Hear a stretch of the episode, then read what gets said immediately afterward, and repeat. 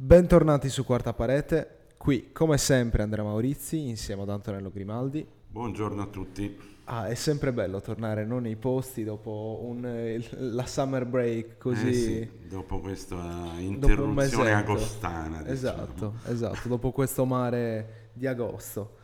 Allora, questa puntata ovviamente è un ritorno negli studi di, di Radio Unis, quindi parleremo eh, del- dell'ombra della luce, che è appunto il progetto che sta portando avanti Antonello eh, col Cityplex, eh, ovvero il cinema di Sassari, e eh, anticipiamo già che ci saranno le eh, prossime quattro puntate eh, relative a interviste che abbiamo fatto all'Asinara, più precisamente a luglio più o meno. Luglio, sì, era metà luglio circa.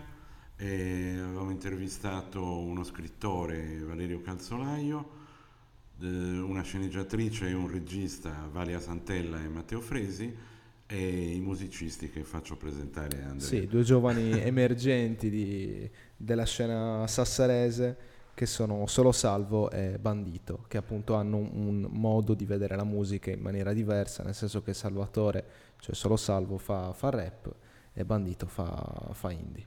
Ma questo lo ascolterete, esatto, nelle prossime quattro. La puntata di oggi invece non riniziamo solo noi, ma rinizia appunto anche eh, questa rassegna eh, sulla storia del cinema che si chiama L'ombra della luce, sempre in omaggio al maestro Battiato, e ricomincia lunedì prossimo, 12 settembre, e così come a gennaio ricomincia con una doppietta, nel senso che facciamo eh, per il lancio, diciamo così, il 12 e il 13, cioè due film diversi, uno il lunedì e uno il martedì.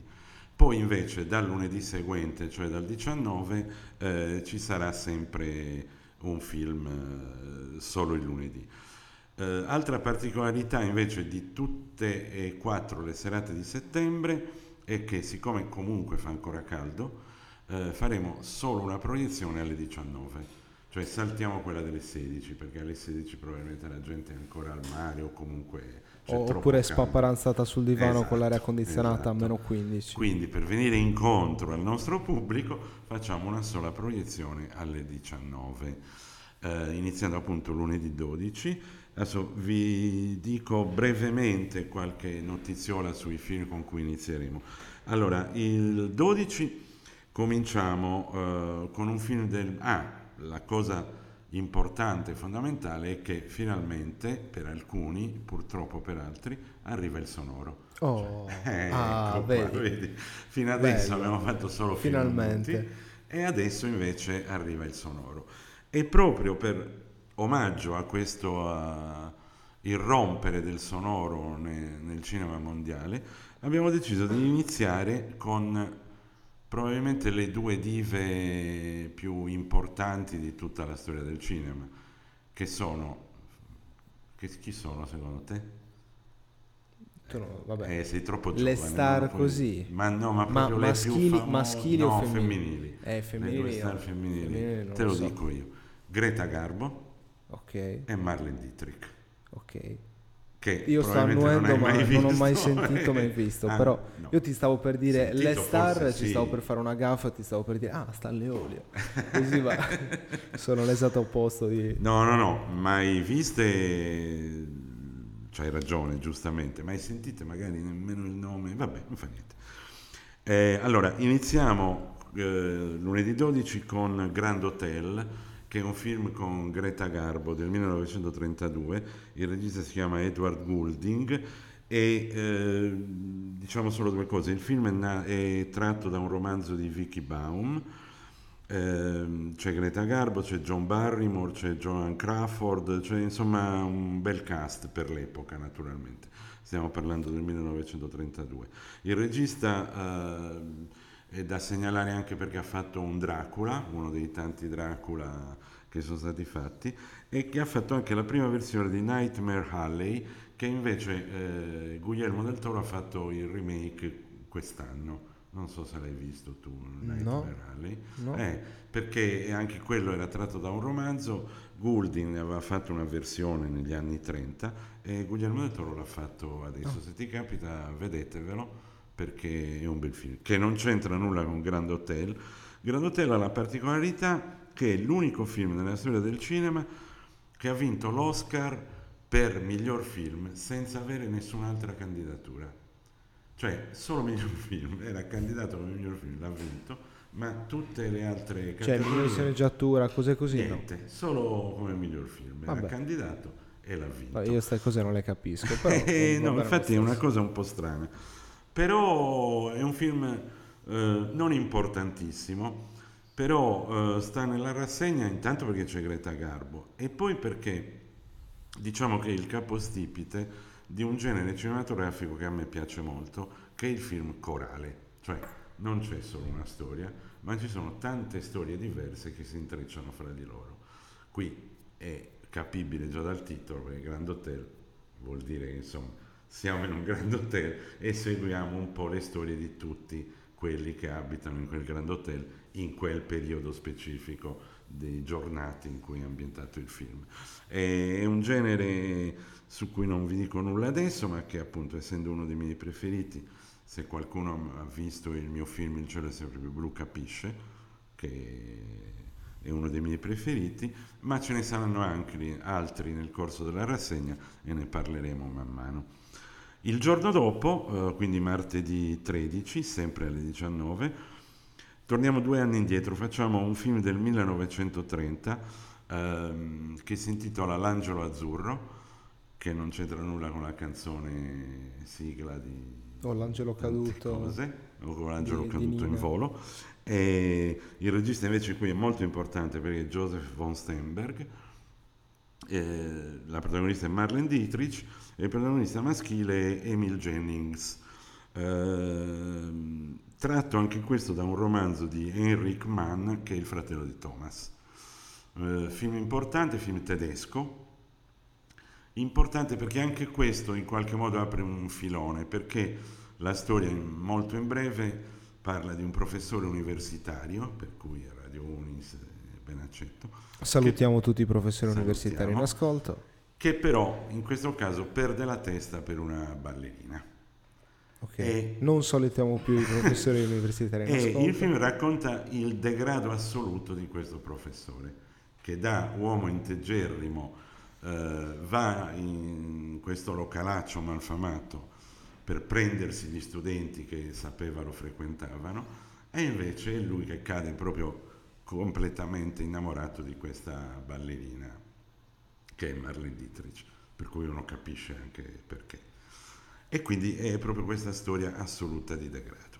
Il 19 settembre invece la rassegna va avanti con un film italiano, uno dei pochi di questo spezzone di rassegna, perché in quegli anni fra fascismo e altro il cinema italiano diciamo che non ha brillato e il film che presentiamo è sempre del 1932 si intitola Gli uomini che mascalzoni è di Mario Camerini che è il regista più famoso di quell'epoca e che ha due particolarità importanti anche per il proseguo della storia italiana del cinema. È l'esordio di Vittorio De Sica come attore ed è il film che ha lanciato Parlami d'amore Mariù la famosa ah, canzone ah, okay. che De Sica stesso canta nel film. La storia è molto semplice, Camerini è famoso perché ha fatto anche Ulisse, i Promessi Sposi, insomma era anche specializzato nel riproporre queste cose, ha fatto anche il signor Max che ha lanciato anche Alberto Sordi, cioè insomma Camerini era uno importante. Croccante, come si direbbe. Esatto, croccante. Assieme agli uomini che mascalzoni, cioè Osaka Elegy, che è il primo successo di Kenji Mizoguchi, che invece è un regista, un film giapponese, anche questo molto importante, anche questo avrà sviluppi molto importanti nella storia del cinema invece universale e noi lo presentiamo giusto per cominciare a dare un accenno anche di cinema giapponese, che sarà poi uno dei protagonisti nel proseguo della storia del cinema. Ed infine il 26 di settembre, sempre di lunedì, sempre uno solo spettacolo alle 19, ma ancora una volta facciamo due film, anche questi perché durano meno del normale e quindi riusciamo a metterli insieme. Il primo film è Scarface di cui Ah. Andrea conoscerà Ah, il remake. ah, eccolo. No, però è del Eh, 1932. certo, no, assolutamente. È il primo Scarface, esatto, con Cioè, Paul non, non Mooney. è che me lo ricordo perché c'ero io quando è uscito, Certo. però mi ricordo che lo, lo vidi quando ero un, diciamo, un pargolo. Esatto, e moltissimi avranno visto il remake, quello con Al Pacino di Brian De Palma, che uno dei film più importanti dell'ultima storia del cinema. Altrettanto importante è questo Scarface, che è stato il primo. Ehm, qua è importantissimo il regista, che si chiama Howard Hawks, e eh, avendo messo Scarface abbiamo dovuto tagliare per la regola di un solo film per regista tantissimi film di Howard Hawks che invece sono famosissimi sempre anni 30, 40 e 50 per esempio Susanna, per esempio Il Grande Sonno, per esempio Gli uomini preferiscono le bionde, per esempio Il fiume rosso, cioè Howard Hawks è uno di quei registi che ha fatto tutti i generi cinematografici, è uno proprio dei pilastri del cinema di tutti i tempi, perché poi Gli uomini preferiscono le bionde è già degli anni 60, c'è Marilyn Monroe, quindi dal 30 è arrivato addirittura agli anni 60. Eh, anzi, credo che il suo ultimo film sia dei primi 70, non vorrei sbagliare. Cioè adesso. praticamente 40 anni di Sì, longevità 40 anni, cinematografica. ma soprattutto ehm, toccando tutti i generi, non limitandosi a un solo genere. Quindi è veramente un, anzi, se vi capita, cercate i film di Howard Hawks e vedeteli perché hanno iniziato tante- tanti generi che poi si sono evoluti nel tempo. A dimostrazione questo Scarface che non solo ha fatto il remake ma è un po' il capostipite di tutti i film sui gangster Certo. che sono stati fatti. Assieme a Scarface proietteremo Freaks, che non è Freaks Out, che è il film italiano dell'anno scorso di cui abbiamo anche parlato, ma è un film sempre del 1932 che è stato un anno buono per il cinema.